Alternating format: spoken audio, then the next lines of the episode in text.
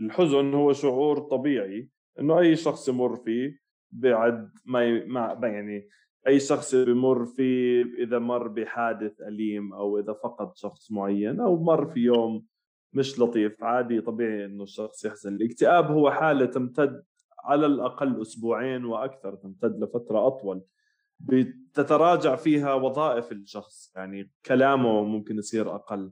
آه، الطاقة تنخفض النوم بتخربط الشهية تتخربط يصير في نزول عام في المزاج أو عدم تفاعل. يعني نفس الأشياء اللي كان الشخص يستمتع فيها وينبسط فيها سابقا بتلاقي إنه توقف وبطل ينبسط فيها وفقد المتعة. هذا البودكاست من إنتاج منصة ملهم. أنا منى السويدان. بكون معاكم في بودكاست مليون ملهم عربي. ملهم حلقة اليوم دكتور ومتحدث في مجال الطب النفسي بالإضافة إلى إنه ممثل stand-up comedy الدكتور ليث العبادي. مرحبا دكتور ليث. تحياتي ستي. أنت لازم اضفتي إنه ممثل stand-up comedy متقاعد. وحلت إلى تقاعد قبل سنوات.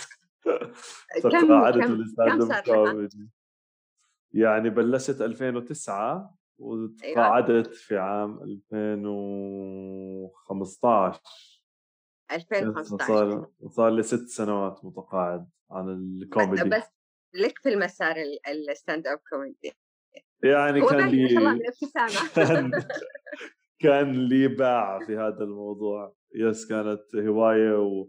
و... وامتدت لأكثر من هواية يعني لفترة جيدة من الزمن. آه بعدين خلاص كان لازم إنه أختار one path واخترت الطب النفسي يعني.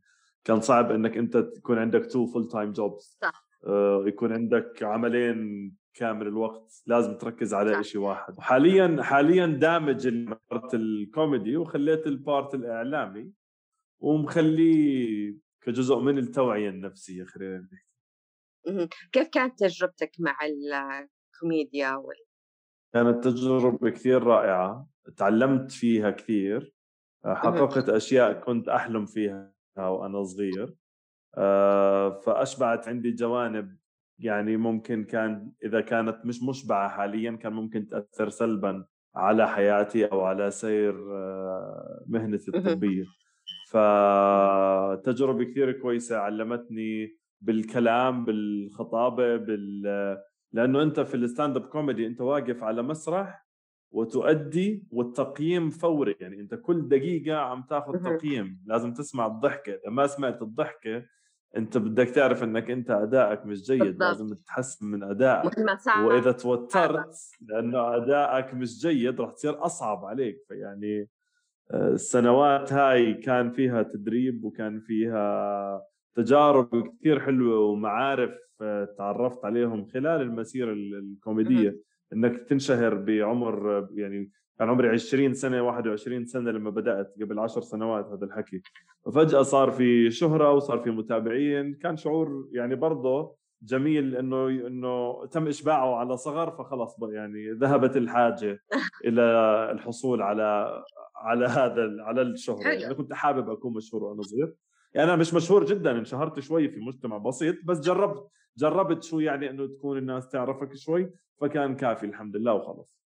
وقتها كنت لسه بادي الجامعة صح؟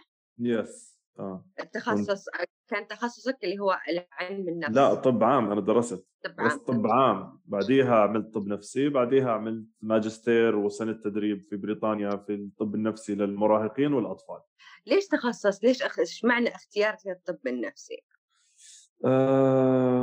اولا لسه قبل شوي كنت بحكي أنا ومراجع في العيادة إنه عن اختياره لتخصصه فحكيت له أنا اخترت تخصصي كان عمري 18 سنة وفجأة لقيت حالي إنه في كلية الطب يعني لأنه كنت شاطر في المدرسة وعلاماتي مرتفعة فخلص يعني.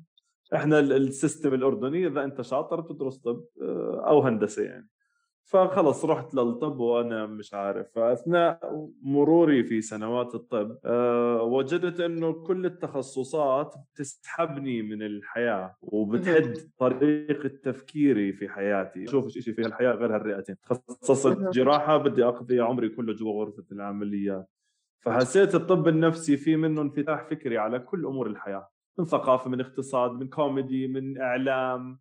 من تربية من إدارة من أمومة من أبوة من في انفتاح فكري على كل شيء. فهذا الإشي الأساسي اللي حببني بالطب النفسي. بالإضافة إنه أنا مثلا المهارات اليدوية عندي متواضعة جدا. يعني أنا إذا انت بدي أركب لمبة بواجه مشكلة يعني مش كثير شاطر بالمهارات اليدوية. بينما بالأمور ال ال ال الشخصية. بحس يعني عندي بعض المهارات اللي ممكن تكون تفيدني في هذا التخصص. فالمتعه والمهارة هم الأشياء اللي بتلزمك حيث لما تختار شو بدك تدرس أو شو بدك تعمل. وجدت أنهم قادرين يخدموني صح. في هذا المجال. وضعهم ماشي حاله. فهذا الأساس اللي خلاني أختار الطب النفسي. طيب العالم العربي تقريبا بدأوا يتقبلون عفوا يتقبلون الطب النفسي أو الأشياء النفسية من قريب أوكي؟ سابقا لما يعني ممكن الأهل أو خصوصا الأمهات يعني تقول طب نفسي تقول لك إيش تبغى في الجنان هذا؟ فكان تخصص الطب النفسي كان صعب في العالم العربي وكانوا يعني كانوا ينظرون إنه يعني مجرد مجرد هبل أو إنه ما لقى تخصص. يعني عندنا مثلا في السعودية okay أنت ما لقيت تخصص okay إذا حد يعني دخل في الطب النفسي يقول ما لقى تخصص okay؟ فإنه كيف واجهت هذه الصعوبة في البداية؟ okay أنا أنا واجهتها مع أهلي في الكوميديا قبل الطب النفسي يعني لما رحت أنا حكيت لاهلي إنه أنا بدي أكون stand-up comedian أبوي فكرني بدي أصير مهرج ألبس clown وأروح أعياد ميلاد و... وأنضم لفرقة مهرجين فكان يحكي لي إنه يابا ما بزبط أنت دكتور يعني بدك تصير دكتور كيف بدك تضحك يعني و... فحكيت له إنه لا يابا مش stand-up comedy بوقف بحكي في مواضيع جدية بكون جدي معالم وجهي جدية وبحكي عادي وبس بكون بطريقة هزلية الناس تضحك لأني بضحكهم ما بضحكوش علي أنا بضحكهم بقدر أسكتهم لما بدي. يعني يعني بيعطيني قوه يعني. فأخذت يعني بس اقتنعوا في الأخير. حتى في الطب النفسي مع أهلي الصورة المأخوذة إنه وفعلا زمان ما كان في توجه من الأطباء نحو هذا التخصص. يعني قبل خمس سنوات كان عدد كل الأطباء المسجلين أقل من 100 طبيب في الأردن عم بحكي في بلدي. آه نصهم مسافر برا البلد موجود بيشتغل في دول الخليج أو في أوروبا وأمريكا ونص نص الآخر آه في البلد حتى في البلد جزء كبير في وزارة الصحة جزء عسكريين وجزء قليل اللي هم عندهم عيادات آه، خاصة انهم فتحوا عيادات خاصة. ولكن خلال الخمس سنوات الماضية تقريبا تضاعف هذا العدد لأنه عدد المتدربين حاليا في الطب النفسي في الأردن أضعاف. أنا قبلت عملت تدريبي في مستشفى الجامعة الأردنية وكان البرنامج جديد. يعني كانوا الآن أول مرة يفتتح هذا البرنامج التدريبي في الطب النفسي. اللي تقدم كان تقريبا تقريبا يعني من 40 ل 50 طبيب وقبلوا اثنين فقط. فالتوجه الآن زاد لأنه العالم كله بدأ ينفتح على بعض. يعني العلم الطب النفسي والعلوم الطبية بشكل عام علوم غربية ولكن كان ثقافة الطب النفسي. في السابق زمان نعود لزمان في لها أصول عربية كثير ففي كثير علماء عرب ومسلمين زي ابن سينا وصفوا الأمراض بالضبط. النفسية وحكوا إنه فيها جزء بيولوجي ويجب علاجه. ولكن صار في gap خلينا نحكي. إلى أن صارت هي ثقافة غربية في العلاج النفسي. ولكن مع الانفتاح على العالم نتفليكس وكل الناس بدأت هاي الثقافة تصير تنشاف في الأفلام في المسلسلات. المستوى العلمي والثقافي في البلاد ارتفع فهذا ساعد. بالإضافة إلى تحسن الخدمات نفسها. يعني أنا الآن بداوم في عيادة أعمل أعمل مع فريق. لا أستطيع كطبيب أعمل لحالي. في معالج معرفي سلوكي في مختص في العائلات في مختص في السلوكيات الأطفال. أنت بحاجة لتخصصات عديدة. الناس جزء كبير من المجتمع كان يبتعد عن الطب النفسي لأنه باعتقاده أن الطب النفسي هو فقط أدوية ولا يوجد شيء آخر للأدوية والطبيب النفسي ما راح يحكي معك ولا كلمة. هذا الإشي ما زال موجود للأسف ولكن الخدمات تتقدم وتتطور فعشان هيك الناس إقبالهم قاعد بزيد وطلبهم للموضوع قاعد بزيد ما ننسى برضو إنه علم الطب النفسي علم حديث يعني أقدم دواء نفسي عمره أقل من 100 سنة. يعني ممكن أجدادنا وناس يكون أكبر من بعض يعني أكبر من العلم اللي إحنا بنقدمه. فالتطور كله بيساعد. وأنا مع أهلي شخصيا إذا السؤال عني برضه واجهت صعوبة مع أهلي. إنه قلت لهم بدي أتخصص طب نفسي ليش ما أنت سألتيني إنه أنت درست علم نفس؟ فهم دغري سألوني ليش ما درست علم نفس من الأول يعني ليش غلبت حالك ودرست طب؟ وبعدين بدك تروح طب نفسي. يعني حلو كلام وأخذ ما كان سهل في الأول أخذني سنة من المراوغة لحد ما اقتنعوا.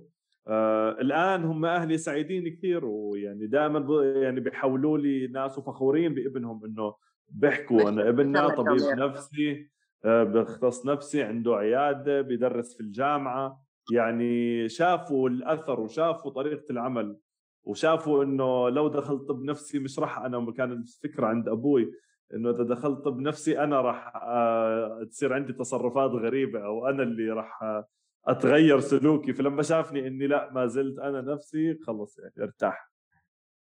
في مايا أنجلو سبق قالت إحنا في العالم ككل عندنا أطباء نفسيين كثير لكن إحنا محتاجين بالفعل مو لأطباء نفسيين محتاجين أطباء نفسيين مختصين فقط يعني أخصائي نفسي روحي إمم إيش يعني روحي؟ شو قصدك بروحي؟ يعني إنه الطبيب النفسي يسمع مشكلتك يعطيك إياها من باب من باب دراسته شيء أكاديمي علمي okay؟ لكن الروحي راح يتوصل لروحك داخلك يتغلغل داخلك. تمام. ال approach إيش رأيك بمقوله هذه مايا أنجلو؟ مقولة رائعة جدا. إحنا حتى في الطب النفسي آه، في كان ناس أصحاب المدرسة البيولوجية فقط في النفس ولكن انضم لها بسموه bio-psycho-social approach يعني بيولوجي وسيكولوجي نفسي و social اجتماعي. أنت يجب نظرتك تكون ثلاثية الأبعاد. وجديد صاروا يضيفوا عليه bio-psycho-socio-spiritual يعني بيولوجي عضوي نفسي اجتماعي روحي. آه، روحاني حتى. فهدول عوامل كلها مهمة إنها إنها تدخل. آه، مهمة جدا لأنك ما بتقدر تحول الإنسان لبيولوجيا وكيماويات إذا بتعدلها بتزبط. مرات بتكون المشكلة أكبر من هيك أو بتكون المشكلة يعني لها أبعاد أخرى إن كانت نفسية أو بأبعادها المختلفة. طيب برأيك دكتور ليث ليش ما زلنا نخجل لما نقول مثلا إنه أنا أراجع من دكتور نفسي أو إنه أنا بروح لدكتور نفسي بعمل موعد عند دكتور نفسي نخجل وحتى ممكن إنه نخبي عن كل اللي حولنا إنه إحنا وش إنه إحنا رايحين لطبيب نفسي أو عندنا موعد. ليش ما زلنا نخجل من الموضوع هذا؟ يعني الأمور الطبية بشكل عام هي أمور خاصة. يعني حتى لو امرأة راحت لدكتور نسائية مو شرط تحط ستيتس على الفيسبوك لا ممكن تسالف هي للكل. رحت الدكتور عندي موعد ممكن تسالف للكل بس الدكتور ممكن ممكن بس بشكل بشكل عام بشكل عام كل الأمور الطبية بحاجة لخصوصيه يعني لسرية الشخص نفسه بما يعود له. بالطب النفسي بزيادة بسبب ما زالت المعتقدات القديمة يعني الموجودة. بعض المجتمعات تفكر إنه إذا شخص راجع طبيب نفسي يعني إنه هو شخص غير عاقل وإنه شخص آه، لا يمكن الارتباط فيه ولا يمكن إنك تصادقه. فبيخافوا من النظرة يعني في إنه إذا راح بيخافوا على البنت ما تنخطب ما يجيها خطاب ما يجيها عرسان.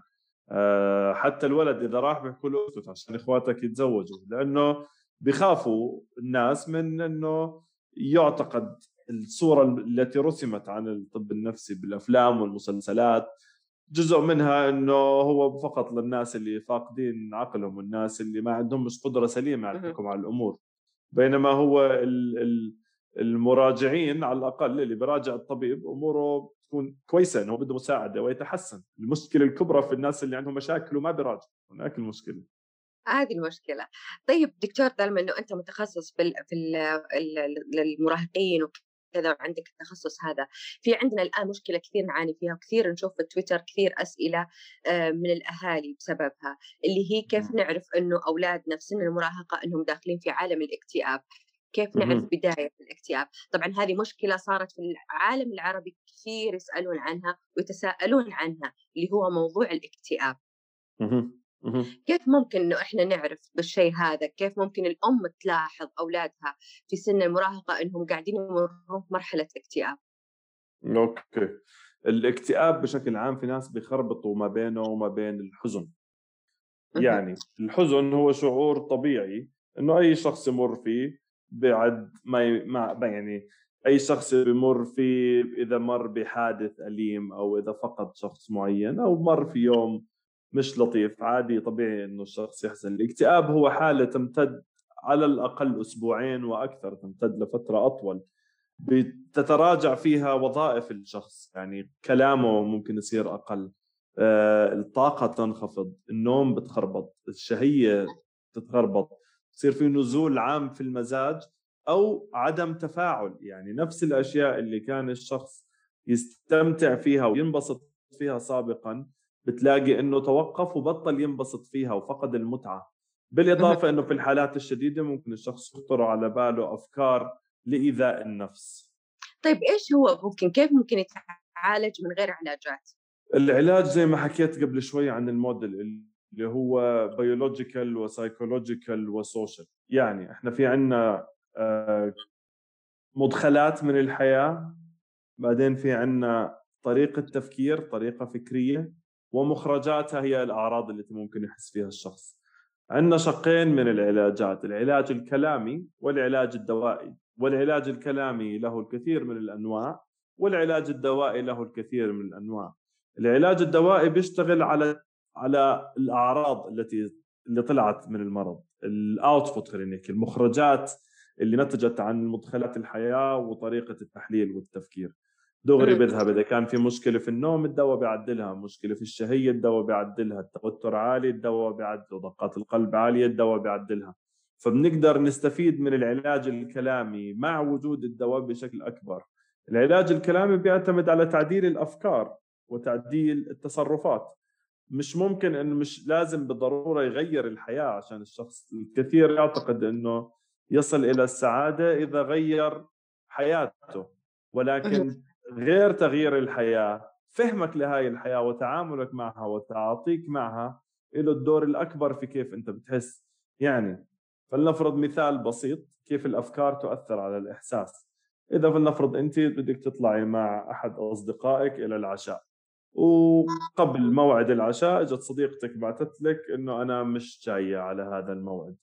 إذا أنت فكرتي إنه هي صار معها حادث لا سمح الله شعور الخوف راح ينتابك. إذا فكرتي إنه هي دائما تتهرب ودائما غير ملتزمة في مواعيدها يصيبك شعور غضب. إذا فكرتي إنه آه لا ممكن ما بتحبني ممكن أنا في مشكلة ممكن أنا مزعليتها ممكن تحزني. إذا فكرت يلا كويس بطلب من حدا ثاني يجي بشوف شخص آخر بقضي وقت مع نفسي ممكن تكوني سعيدة. فالعلاج الكلامي بيشتغل على تغيير فهمك للأمور اللي بتمر فيها أكثر من ما هو تغيير النتائج أو تغيير ماذا يعني الكلامي مع الذات قصدك دكتور؟ أيوه. مع الذات صحيح. الحوار الذاتي إن الواحد كيف يناقش ذاته. طيب الأشخاص هذا. العلاج الكلامي بيعلمك كيف أنت تجري الحوار مع حالك.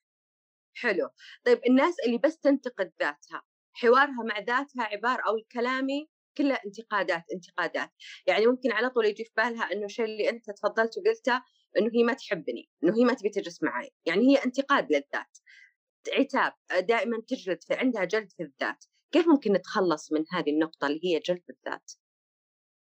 ما نرجع لأساسها وسببها. ما بنقدر نجاوب في النفس. دائما صعب كثير تجاوب على سؤال كيف نغير هاي الشغله بدك تشوف شو أساسها. هل هي جزء من الشخصية؟ دماغ الإنسان عبارة عن جيناته اللي أخذها من أمه وأبوه زائد ذكرياته. فماذا صنع من ذكريات طول طول حياته بخليه يفكر في طريقة معينة يتصرف بطريقة معينة يعيش ويحس بطريقة معينة. فالأفكار هاي قد تكون ناتجة عن شعور قد تكون ناتجة عن خبرات قد تكون آه، مرضية قد تكون ناتجة عن اختلال هرموني زاد سبب التوتر. فيعني عندنا حكينا الأفكار والشعور الأمور الحياتية الوضع الفسيولوجي والجسدي. والتصرفات. كلها ممكن تكون البداية من أي مكان. حسب وين البداية بيكون الشغل مركز بشكل أكبر أو ممكن نشتغل على كل هاي الأمور. شوف الشخص اللي بجلد ذاته هذا ليش بجلد ذاته؟ هل مر بتجارب سابقة كان لام حاله فيها ليش يلوم من الشخص نفسه؟ مثلا لوم النفس أحد أعراض الاكتئاب. يعني إحنا لما نفحص شخص عنده اكتئاب ونسأله أسئلة إذا كان بلوم نفسه بينتقد نفسه هي أحد الأعراض اللي ممكن تتشخص.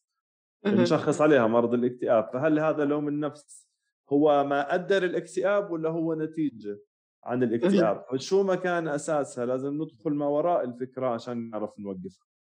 بس هو لا شك جلد الذات شيء مش مش يعني جزء مفيد إنك تتحسن وتعدل و وتصلح من ما فعلت. بس إنك تلوم نفسك وتبقى تمارس نفس السلوكيات أنت فقط حصلت على شعور سيء ولا محسن من حياتك ولا من أفكارك ولا من تصرفاتك طيب آه، دكتور ليث أكيد الطب النفسي ودراستك أضافت لك شيء أو تخلصت من أشياء وعادات آه، نورتك في أشياء كثيرة استفدت منها أشياء كثيرة إيش الشيء اللي أضافته لك آه، خلال الدراسة هذه؟ إيش استفدت لنفسك لذاتك شخصيا؟ إيش الأشياء يعني صرت إنه... صرت أفهم أفهم مشاعري بشكل أكبر أعرف شو اسم هذا الشعور. إحنا عندنا عندنا مشكلة ما عندناش ثقافة شعور. يعني ما بنعرف نوصف مشاعرنا. يعني ممكن شخص يعجب بفتاة يحكي أنا بحبها هو بس شافها مرة صار معجب فيها فقط مثلا. فالمشاعر عندنا ثقافة المشاعر مش كثير نتربى عليها. فصرت أفهم نفسي أفهم أفكاري أفهم الأوقات الصعبة اللي بمر فيها أعرف أميز هل هذا الوضع طبيعي أو مش طبيعي هل الرحلة النفسية تبعت كل إنسان رحلة طويلة فلما كل ما كنت تعرف فيها أكثر وتفهم جذور أي مشكلة ممكن تمر فيها وأسبابها وشو ممكن شو ممكن يكون عم بيسبب وشو اللي بصير له فائدة كثير كبيرة. تعاملي مع الآخرين آه، تقبلي للأفكار تقبلي للاختلاف آه، فهم شو الطريقة يعني طريقة التحدث اللي بتساعدك. مثلا تهدئ من شخص معصب أمامك. شخص منفعل كيف أنت ما تنفعل معه كيف تساير كيف تداري كيف تعرف. طبعا تعلمت هاي المهارات بس دائما اني بطبقها دائما. مرات مع أصدقائي بحكي لهم أنا بدي ألغي كل الفلاتر وخلص أنا آه، مش مش جاي اعالجكم أنا جاي أكون صديقي بدي أكون أنا زي ما أنا خلص. أتحرر من الطب النفسي ومن كل شيء. أيوه أيوه أيوه فيعني طيب بس بدي كيف يعني؟ أنا بكون مقرر بكون مقرر إنه أنا اليوم أه. بدي أعمل مشكلة مع فلان عشان أحس ب بحب بالصداقة زي أول. مش دائما متقبل لآرائهم لا عادي. الشيء اللي يعني بعرف الصح بس مش لازم ألتزم فيه دائما. اهم. طيب ليش تخصصت التخصص اللي اخترته اللي هو الأطفال وال صح؟ والمراهقين نعم. والمراهقين، ليش التخصص هذا اللي اخترته؟ اشمعنى؟ أنا ال ال أحس إنه يعني أتعب تخصص. هو في نقص لا شك يعني في الأردن في ثلاث دكاترة أساتذة إلي يعني واحد عسكري في المؤسسة العسكرية وواحد في جامعة في إربد ففي عمان ما في ولا أحد مختص هذا الاختصاص فحسيت إنه في حاجة مطلوبة. ثانيا أنا كنت مهتم في الذهاب لبريطانيا عشان أتعلم البحث العلمي اولا آخذ خبرة أكثر في مجال الأطفال والمراهقين وبرضه أشوف التجربة الطبية النفسية في بريطانيا كيف تطبق على أرض الواقع. فكان البروجرام تبع الماجستير برنامج الماجستير تبع الأطفال المراهقين في جزء منه تدريب عملي. فاخترته عشان آخذ التدريب العملي وأداوم في العيادات وفي المراكز النفسية هناك وأشوف كيف بيشتغلوا. والحمد لله قدرت الجزء التدريب البسيط أمده لسنة كاملة في في بريطانيا فكان الخيار جيد اللي تشوف. فهذا كان السبب الأساسي إنه في نقص وجزء جزء من البروجرام نفسه بيعلمك أساسيات البحث العلمي وكيف تعمل أبحاث وكيف الكتابة العلمية اللي هاي يعني كانت يعني مفتقدينها في تدريبي في الأردن بالإضافة للخبرة الغربية في كيف يتم التعامل مع كافة طيب الأطفال آه كيف إنه أنت تشوف إحنا مثلا الحالات اللي قاعدة تجيك سواء والأسئلة برضه اللي ممكن تجيك على الإنستغرام من العالم العربي. إيش تحس إنه إحنا مشكلتنا مثلا في تأسيس الأطفال؟ عندنا هل عندنا إحنا نواجه مشكلة في العالم العربي في تأسيس الأطفال؟ هل عندنا هذه المشكلة أو لا؟ أو نعاني منها أو لا؟ يعني ممكن إذا كان في أخصائي تربوي يجيب عن هذا السؤال بشكل أكبر لأنه لا شك كل المجتمعات وإحنا بالعادة في في الطب النفسي بننظر نظرة شخصية أكثر لظروف الشخص نفسه مش ننظر النظرة اجتماعية لجميع المنطقة إنه كيف بيربوا لا شك إنه لكل ثقافة وكل منطقة في إيجابيات وسلبيات في طرق التربية ففي مبادئ معينة بتم التربية عليها تكون مفيدة على كبر ولكن في مبادئ معينة آه، ممكن تكون مضرة للشخص لما يكبر. ممكن نفس المبادئ اثنين يعلموها المستقبل يستقبل بطريقة مختلفة غير عن الآخر. فإني أحدد مشكلة واحدة في طريقة تربية الآباء للأبناء ما بقدر أحدد لأنه بيختلف. بس إحنا دائما نسعى للتحسين والمشكلة اللي بتصير في العالم كله اللي هي مشكلة الوقت وقضاء الوقت مع الأبناء. يعني وظيفة التربية هي للأم والأب مش فقط للأم. فعملوا كثير دراسات وجدوا في العالم العربي والغربي يعني الوقت اللي بيقضيه الآباء مع أبنائهم قد يكون سبع دقائق في اليوم فقط. وهو هذا وقت غير كافي للطفل إنه هو يتعلم ويربى ويشكل شخصيته وياخذ معالم من من كلا الجنسين ويعرف الفرق ما بين هذا وهذا ويقدر يكون شخصيته من أب وأم معاه في المنزل. طيب أنت أكيد في تجيك أسئلة آه، استفسارات على إنستغرام على الإيميل كثير. أشياء كثير كثير. إيش أكثر أو أبرز المشاكل اللي قاعدة تتكرر؟ المشكلة في موضوع الإنستغرام آه، في فترة زمان أيام ما كنت متدرب كنت أرد كثير. ولكن آه الآن لضيق الوقت للأسف ما مش عم بيكون معي وقت كافي إني أنا أفتح وأرد على الرسائل والإستفسارات. لأنه كل استفسار يعني إحنا التقييم الأول في العيادة هون على الأقل على الأقل بياخذ 45 دقيقة. لما كنت في بريطانيا كان ياخذ التقييم الأول ساعتين كاملين. يعني نحكي من ساعة ونص لساعتين من حوار كامل مع أسئلة مع تقييم لكل صغيرة وكبيرة في حياة الشخص عشان بالأخير تقدر تحكي له مشكلتك هي كذا وأقترح لك تعمل كذا.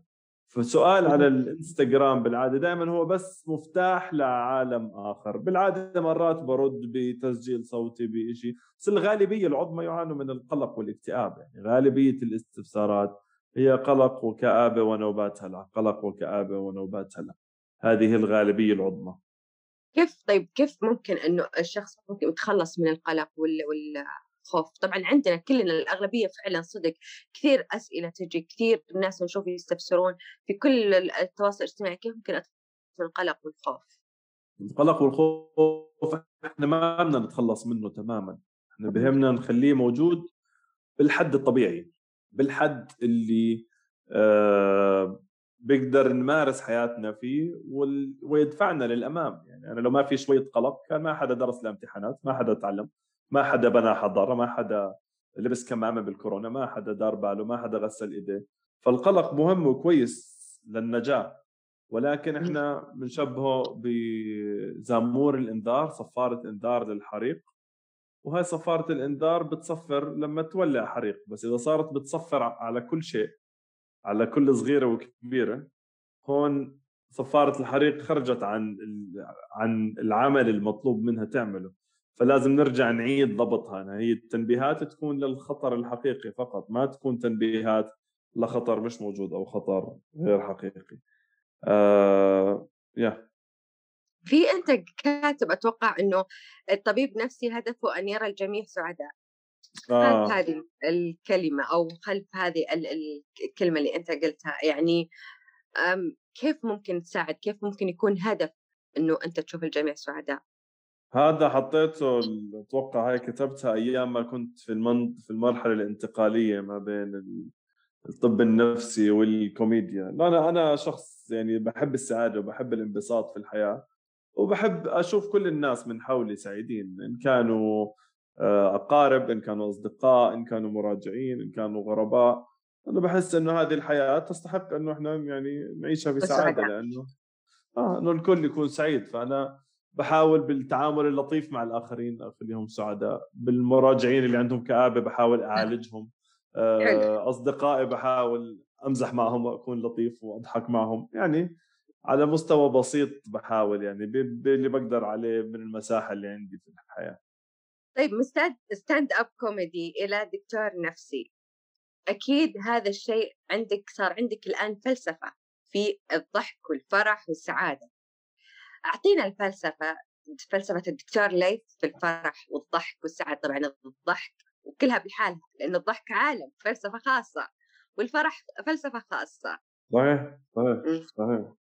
ترى فكرة لا يوجد فرق لا يوجد فرق كبير بين ما يقوم فيه الكوميديان وما يقوم به الطبيب أو المعالج النفسي أو الأخصائي النفسي. لأنه الاثنين بيحاولوا الشخصين بيحاولوا يغيروا فكرتك باتجاه الأمور. أكثر. من تغيير الأمور نفسها. يعني أنا لما كنت أطلع وأنتقد بالكوميدي أنتقد مثلا كيف بيتعامل الشخص مع مع مع أخته في البيت. إنه بتكون صغيرة وبيكون بيلعب معها بعدين فجأة بتكبر بتختفي من حياته بتصير هي أكبر رعب بصير يطلق عليها أسماء زي هي البيت أو. فمثلا أنت ككوميديان تحاول تغير فهم الأشخاص لموقف معين. وهذا اللي بيقوم فيه المعالج النفسي بشكل آخر إنه هو بيحاول يغير فكرتك ونظرتك لموضوع معين فكيف أنت تحول ال- الألم تبع بعض الأشخاص إلى ضحكة. الطبيب النفسي والمعالج النفسي بيحاول يحول الألم لفكرة متقبلة اللي أنت تقدر تهضمها وتستوعبها آه، وتتخطاها. فهذه هذه هي يعني ملخص ما ال- الفلسفة ما بين الكوميديا وال وعلم النفس والعلاج النفسي طيب دائما أطباء النفسيين ينصحون بالضحك امم كويس الضحك أيوه. إيش. إيش طيب. إيش أنت أعطيتنا فلسفة الآن الفرح أو السعادة أنا أبي الضحك آه. في الضحك نفسه مجرد إنه أنت تضحك يقول بس يضحك أو إنه مهبول أو إنه آه، ما يعني في ناس يعني تحس إنه الضحك مضيع الوقت برضو يعني تحس إنه الضحك إنه آه، يعني. بالعامية بالعامية عندنا في العالم العربي أو ممكن الخليجي بالأخص اللي يضحك كثير هذا ميت قلبه يقولون عنه ميت قلبه أوكي ف... فكيف إنه يعني إنه إحنا نبغى نوصل رسالة إنه الضحك علاج ما هو ميت قلبه ولا هو إنسان ما عنده سالفة أو الضحك كويس وهو رياضة جيدة وهو بس طبعا يعني يعني الضحك في في- موقف يستدعي الضحك ولكن مرات في ناس في المواقف الجدية من التوتر بصيروا يضحكوا. هاي مشكلة يجب علاجها. يعني مثلا تلاقيه في آه، مثلا في مجلس ومثلا ممكن يكون مجلس ديني أو ذكر وبده تركيز وخشوع تلاقي واحد فجأة صابه وسواس قاعد يضحك لحاله. طبعا الكل راح يستغرب آه، منه بس ما هو بيكون ضحكته طالعه من توتر بس الضحك بشكل عام لا مفيد. حتى أحد أنواع ال ال ال- التمارين يعني في ناس مختصين بشيء بسموه يوغا الضحك أو تمارين الضحك. بالضبط إيه. إنه تعالج نفسك بأنواع معينة من الضحكات أنت تبلشها. والضحك معدي يعني أنت ممكن إذا كان في مجموعة بيضحكوا تلاقي شخص بيضحك تلاقي الكل بيضحك كارتداد للسعادة أو أو البهجة اللي أدخلها هذا الشخص على الجميع. هل فكرت دكتور ليث إنه تعمل مثلا الآن حاجة يعني stand-up comedy إنه تدخل فيها إنه حاجة في الطب النفسي؟ يعني تكون رسالة من خلال دكتور نفسي بس عن طريق كوميديا؟ ممكن بس مش مش الآن. مش. الآن. لأنه إحنا في في مجتمعنا العربي صنع الهوية كثير صعب. وأنا اشتغلت على إني أصنع هويتي الحالية لفترة طويلة يعني أنا انشهرت وجاني آلاف المتابعين ككوميديان والآن كلهم صاروا يعرفوا إني طبيب نفسي. ما كانت نقلة نوعية سهلة. في المحتوى أنا ما زلت متواجد في الإعلام وما زلت يعني عملت برنامج على عمان تي في اسمه الممر عن فترة المراهقة. عندي حلقات أسبوعية بنزلها على صفحتي. آه، عم بسجل بودكاست هسا اسمه سكون بودكاست عن الصحة النفسية وكورونا. فموجود أنا بالإعلام والصورة اللي بكونها وبصنعها حاليا هي صورة الطبيب النفسي اللي كان كوميديان هلا ممكن بعد عدة سنوات الأهداف دائما تتغير والصور والرؤى دائما تتغير. فإذا وجدت نفسي إني جاهز أرجع على خشبه المسرح وأرجع أعمل إشي كوميدي ممكن تلاقيني رجعت و... بس إذا رجعت لازم أرجع بقوة يعني ما راح أرجع رجعة حلو. عادية أو بسيطة. طيب هل واجهت انتقادات إنه كيف كنت أنت stand-up comedy بعدين تروح دكتور نفسي؟ أكيد يعني جاك هذا الانتقاد. والله بال... بالعكس يعني غالبية المراجعين بيحكوا لي إحنا بنعرفك من أيام انتو أو كوميدي إحنا متابعينك من وإحنا كنا صغار وأنت كنت صغير فخلص انكسر الحاجز إنه نيجي نحكي مش حاسين إنه إحنا جايين نحكي مع شخص يعني غريب حلو ما واجهت فيها. انتقادات لا لا لا لا بالعكس بالعكس كان إشي مفيد وإشي كسر الحاجز ما يعني حاجز الخوف إنك تروح تزور طبيب نفسي حاجز كبير بس لما يكون شخص شايفه وعارفه خلص بتلاقي الحاجز هذا مكسور وبتتوجه يعني مباشرة لهذا الشخص. هل stand comedy اللي علاقتك مع الجمهور أو إنه خلى إنه مثلا إنه عندك إنه الجانب إنه تفكر في الطب النفسي يعني إنه شفت الناس عندهم إقبال للضحك عندهم إنه في هل عندهم أحزان هل عندهم أنت فأنت عشان كذا ممكن توجهت للطب النفسي؟ شوفي واحد من كل أربعة في الحياة راح يحتاج يشوف طبيب نفسي خلال حياته. فالنسبة كبيرة جدا يعني كبيرة جدا جدا. وكل شخص منا بمر بفترة بفترات صعبة أو بيعرف شخص أو بيشوف شخص مر بفترات صعبة بده مساعدة فيها. فطبعا يعني كل مشاهدة ل... لوقت صعب أنا مريت فيه أو أي شخص مر فيه شجعني أكثر أنه أنا أروح أتجه للطب النفسي وأختص فيه أكثر. لأنه الألم النفسي أصعب بكثير من الألم الجسدي والألم النفسي هو اللي بيبعث الناس بالعادة حتى الأطباء الجسديين. يعني بتلاقي الواحد عنده مشكلة معينة ما بيروح لحلها إلا إذا زادت وصارت تأثر على نفسيته سلبا بعدين بيروح بصير يبحث عن حلول لها. طيب هل الإنسان اللي يحب يضحك الناس أو يضحك أو كذا هل من داخله حزين فعلا؟ لا لا مش شرط يعني. مو صحيح. مقولة كتبها حدا على الفيسبوك وصدقوها الناس. لا طبعا.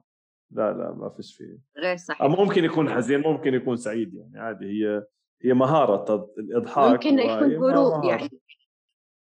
ممكن ممكن آه ممكن لا ممكن عادي يكون مبسوط بيضحك هل مريت بمواقف تعاملت فيها هروب من الواقع؟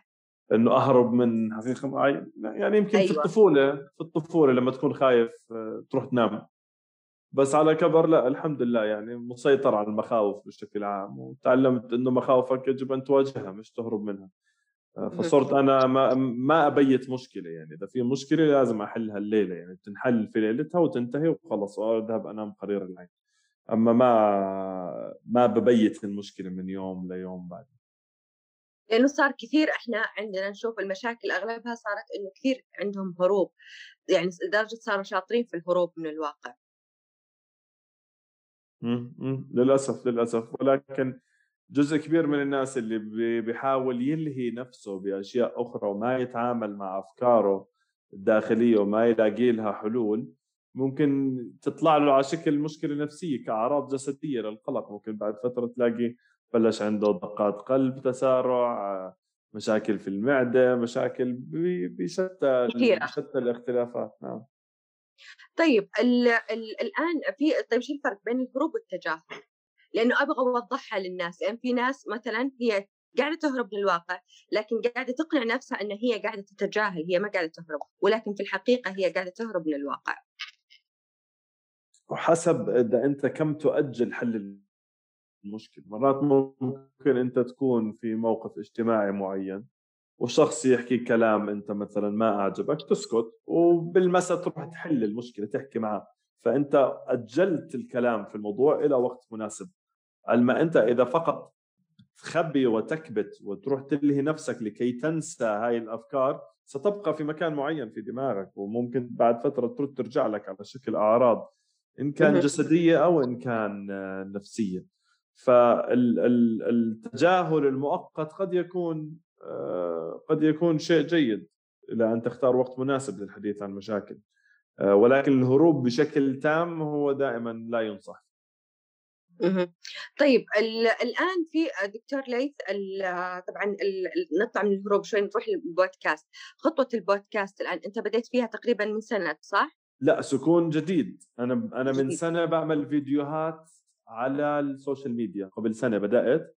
أسبوعي فيديو على ال social media ينزل توعية في الصحة النفسية كل أسبوع فيديو من سنه يعني مع كورونا بدأت الفيديوهات؟ أنا كنت كنت ما زلت في بريطانيا زوجتي بتدرس هناك دكتورة كانت وكنا كعائلة هناك أنا كنت مخلص التدريب تبعي. وكنت بدي أعمل امتحانات وأحاول أبحث عن عمل هناك. ولكن فجأة صارت كورونا آه، رجعت زوجتي وابني إلى الأردن وضليت أنا في بريطانيا عشان أنهي بعض الأمور. وانحبست هناك شهرين. في الشهرين هذول بدأت بتصوير حلقات وأبثهم وبدأت في العمل آه، أشوف مراجعين أونلاين. وبعديها خلص لما رجعت لعمان صرت أصور باستوديو وكل أسبوع بنزل حلقة بموضوع آه، مختلف. والآن بديت برحلة البودكاست. البودكاست هو مشروع 26 حلقة آه، سجلت منهم سبعة لسه باقي 19 حسجلهم على مراحل.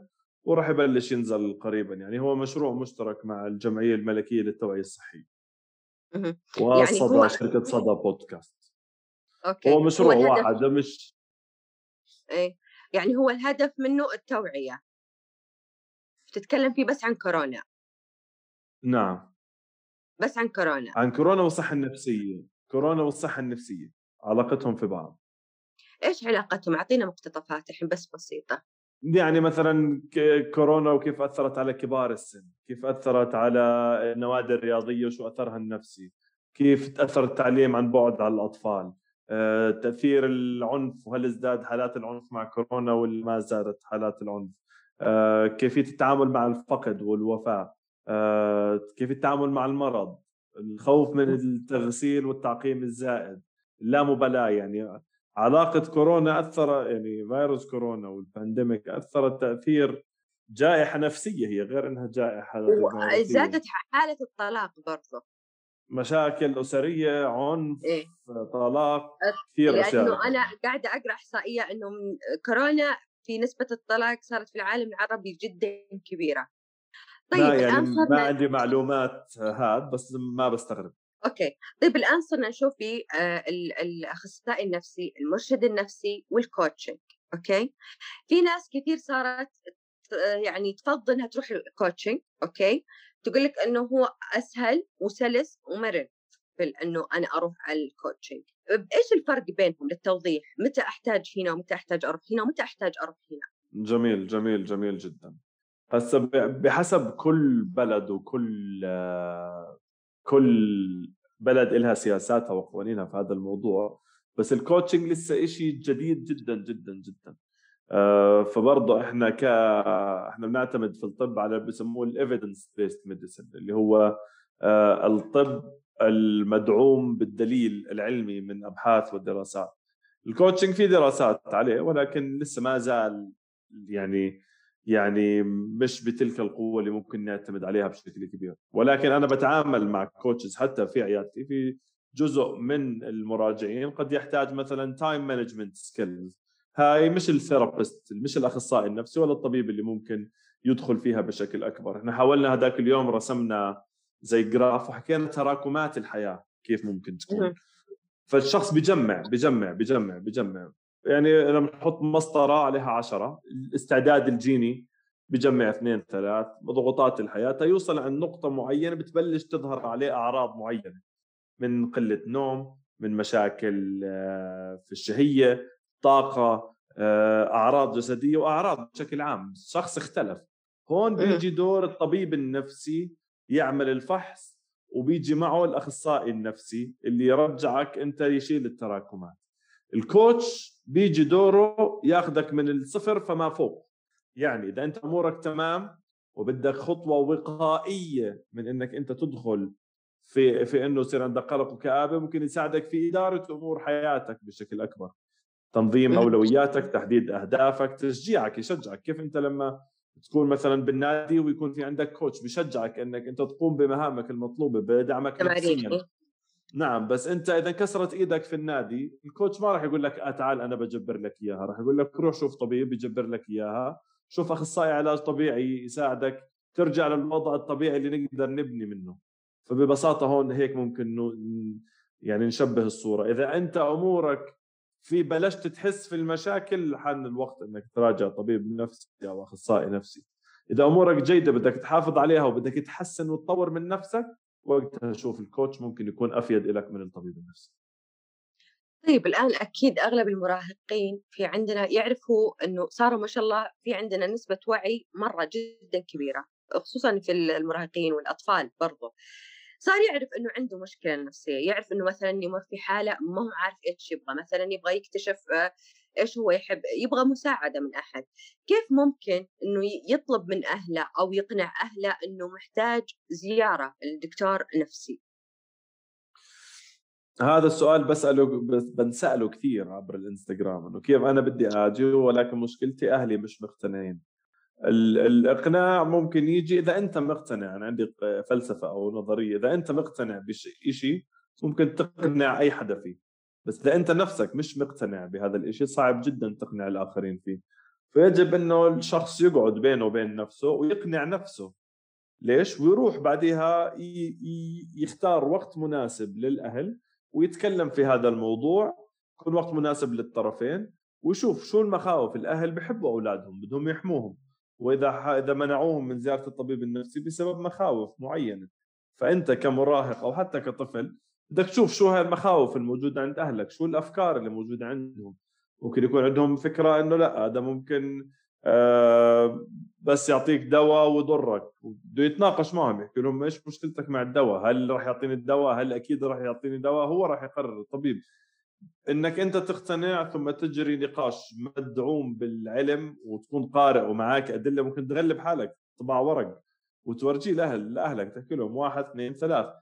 هاي مشكلتي. إذا أنتم مش عارفين تحلوا لي مشكلتي ابعثوني إلى أحد مختص يحل فيها. خصوصا جزء كبير من الأهل بيعتقد إنه إذا ابنه أو بنته ذهب للطبيب النفسي فهو مقصر لأنه هو قصر مع أبنائه فاحتاجوا يذهبوا للطبيب النفسي. تسمع الاهالي بيحكوا دائما لادم والله ما قصرنا معاه بشيء يا دكتور.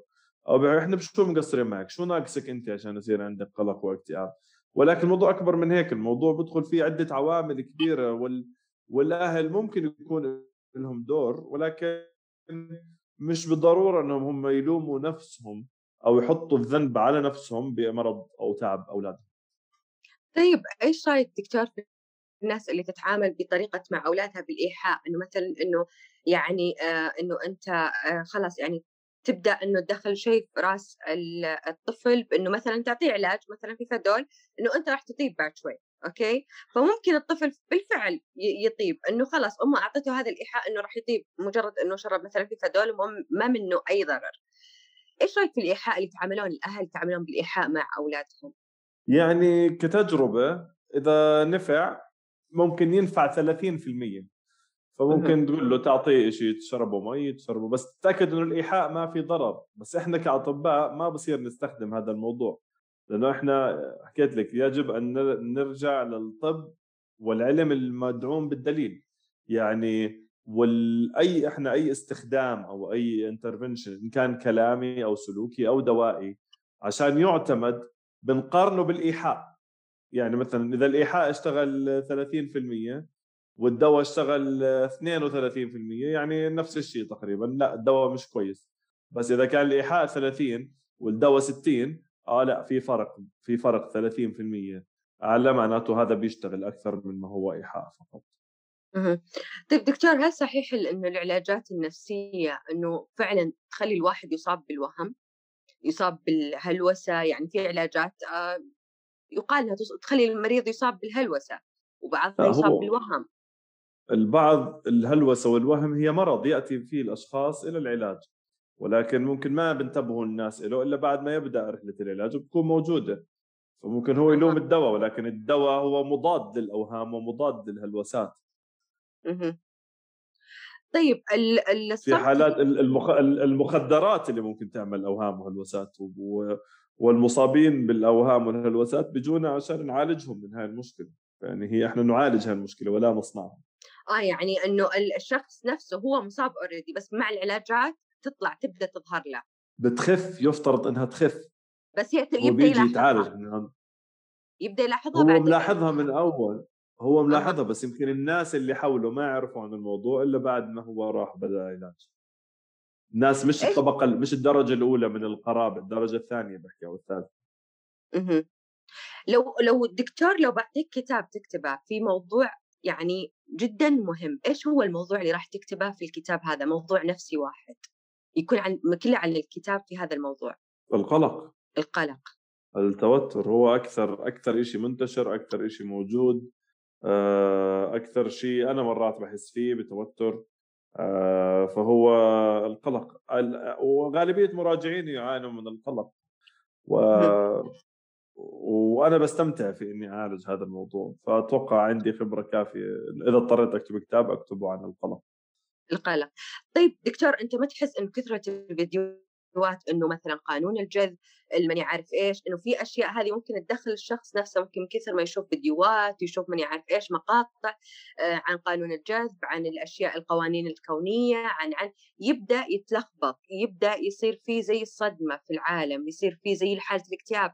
في ناس دخلوا حالة اكتئاب إنه ما في يعني صارت عندهم هلوسة إنه إحنا نمشي بالخطوات توكيدات قانون الجذب. كل شيء نمشي فيه ولكن ما ضبط معانا أي حاجة. هذا لأنه في جزء كبير يعتمد على بيع الوهم وجزء كبير لا يعتمد على الدليل. أنت لما تلاقي حدا بيحكي أنت ستصير سوف تصبح بثقة عالية جدا جدا جدا. آه مش واقع الكلام يعني. حتى لما أنا يجيني مراجع له احتمالية تتحسن على الدواء 70% العلاج الكلامي لوحده 60% الاثنين مع بعض 80 90% فبدك واقعيه انت ال ال الأمل العالي بيتبعه خيبة أمل أعلى إذا كان غير أمل غير حقيقي.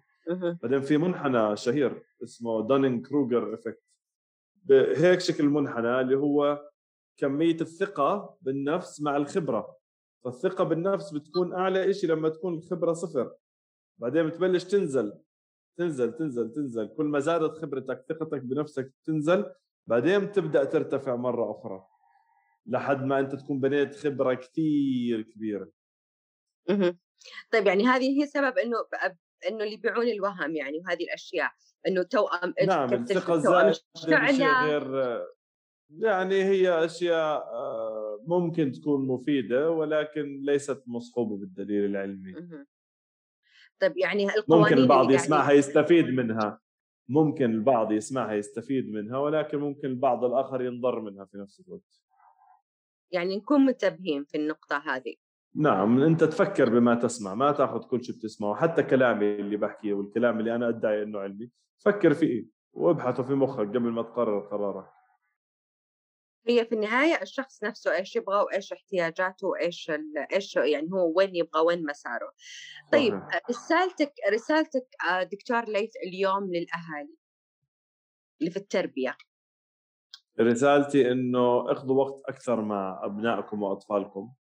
وإذا ابنكم أو بنتكم حكى لكم إنه هو بحاجة لطبيب نفسي اسألوه ليش وودوه عادي. ليس ذنبكم إنه إذا هو صار عنده قلق أو كآبة أو مر في أي صعوبة هذا ليس ذنبكم أنتم كأهل. يعني إنه إنه طيب الحوار الحوار يعني إنه فائدة الحوار مع الأطفال في التربية. مفيد كثير طبعا مهم. يعني أحد طرق التعامل مع القلق إنك تشرح للطفل شو الصعوبات اللي بمر فيها يكون فاهم. لأنه الأطفال بشكل عام بيتجهوا نحو إنهم يلوموا حالهم هم. على أي مشكلة ممكن يمروا فيها. ممكن هم ي... يعتقدوا إنه هم سبب الكارثة أو هم سبب المشاكل اللي بتصير. فتوضيح هاي المشاكل للأبناء وإنه نفهمهم إنه هذا الشيء اللي أنت بت يعني اللي بتمر فيه هو مش أنت السبب فيه إحنا بنمر في جائحة أو هاي المشكلة هي هذا سببها. كل ما كان في وضوح وحوار مع الطفل وهو فاهم شو عم بصير أكثر كل ما كان في راحة نفسية وسكينة أكثر. أو موضوع التخبية وإنه ما نخبر الطفل بوفاة شخص عزيز أو بوجود مشكلة معينة مش شيء بيساعد. طيب رسالتك دكتور ليث لنفسك خلينا نقول قبل 20 سنة أو 10 سنوات. واو صعب هذا السؤال؟ شو بحكي لنفسي قبل عشر سنوات؟ مش عارف صعب. بحكي لحالي أرتاح عادي يعني. ستكون ستكون ستكون الأمور على ما يرام. أمورك كويسة. ما تخافش كثير. استمتع استمتع أكثر استمتع أكثر. طيب آه، دكتور ليث آه، ما شاء الله تبارك الرحمن من لقائي معك الآن حسيت إنه أنت إنسان جدا مو عندك الجدية تبع الأطباء النفسيين أغلبهم عندهم شوي جدية تحس إنه سيريس لما تتكلم معه. اللقاء معك كان جدا مرن جدا سلس. ما في عندك الجدية تبع إنه الدكتور النفسي اللي ممكن يمللك من الساعة أو الدقائق اللي أنت جالس فيها معه. هل هذا الشيء إنه هل ال stand-up comedy كان له علاقة أو هي شخصيتك بالفعل؟ أو إنه أنا يعني جايتك بالسؤال اللي هو ال point تبعي إنه الناس اللي تبحث عن المثالية ما عندها استعداد تحب مثلا إنه أي شيء ناقص تحب إنه تكون كل شيء كامل. يعني أنا دكتور لازم أكون serious أنا مثلا إنه أنا مثلا الآن أحاورك لازم إنه أكون serious إنه إنه لازم إنه يكون كذا وكذا وكذا في خطوات okay؟ لازم كل شيء يكون مثالي. هل المثالية وهم؟ المثالية ليست وهم وجزء كبير من الناس مثاليين بيحاولوا يبحثوا عنها. مثالية قد تكون شيء جيد يدفع الشخص إلى الأمام يعني يعني أنا حتى شخصيتي اللي أنا بشوفها الآن أنا أعتبر إنه هذا هو الصح وإنه هيك لازم كل الناس يكونوا هذا الأفضل أصلا.